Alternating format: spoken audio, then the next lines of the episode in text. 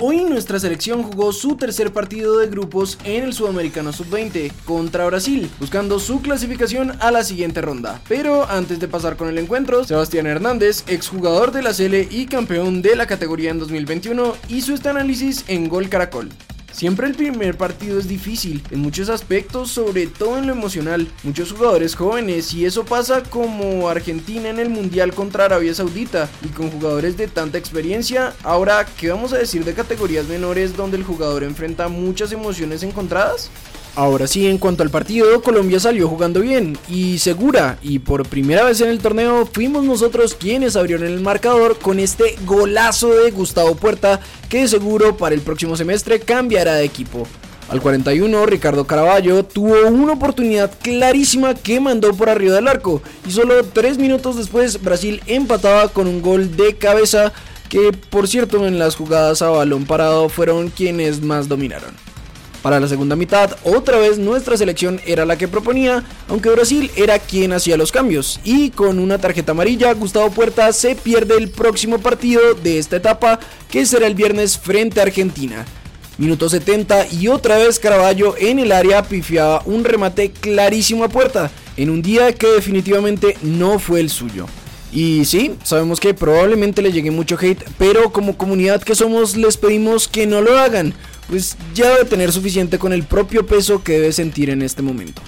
Minuto 81 y Cortés, que también tuvo un buen partido, saca un remate que se iba por poco en un encuentro que terminó en empate a uno y nos deja como terceros en la tabla por debajo de Brasil y Paraguay que también se enfrentarán este viernes. Así que dependemos de nosotros mismos para clasificar.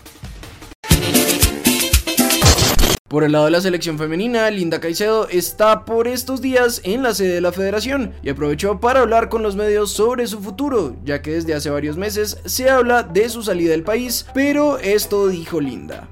Todavía no he cumplido los 18 años, mi sueño es salir al exterior, pero todavía no hay nada concreto y lo que me queda es esperar y entrenarme bien. Si se da, hay que asumirlo de la mejor manera y adaptarse a una nueva cultura. De lo contrario, seguiré dando lo mejor de mí acá en la liga colombiana.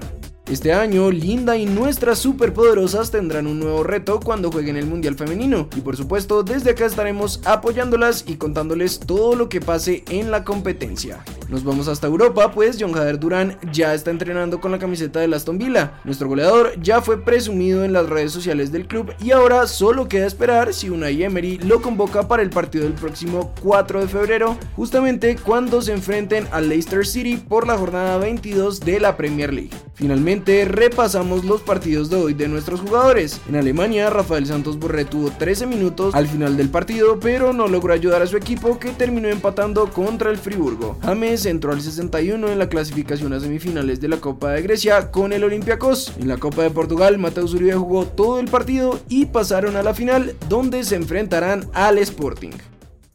Pasamos a Argentina, pues parece que Flavian Londoño no seguirá en River Plate, por lo menos para esta temporada que está comenzando. Según el diario Le, de Michelis no lo tendrá en cuenta y publican.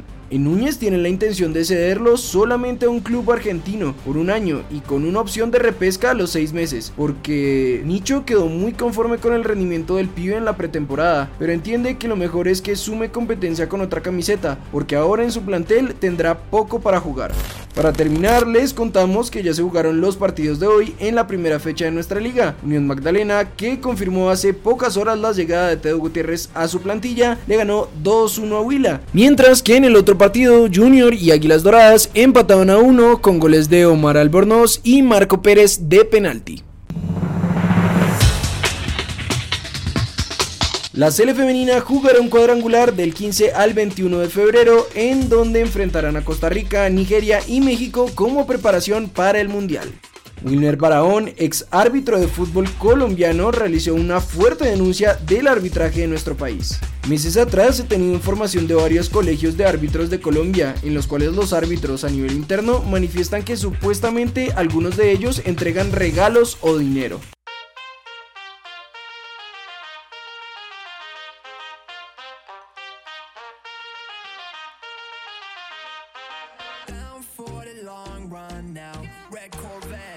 Top down. Calling up my digits in my Motorola, and I'm speeding like I robbed someone.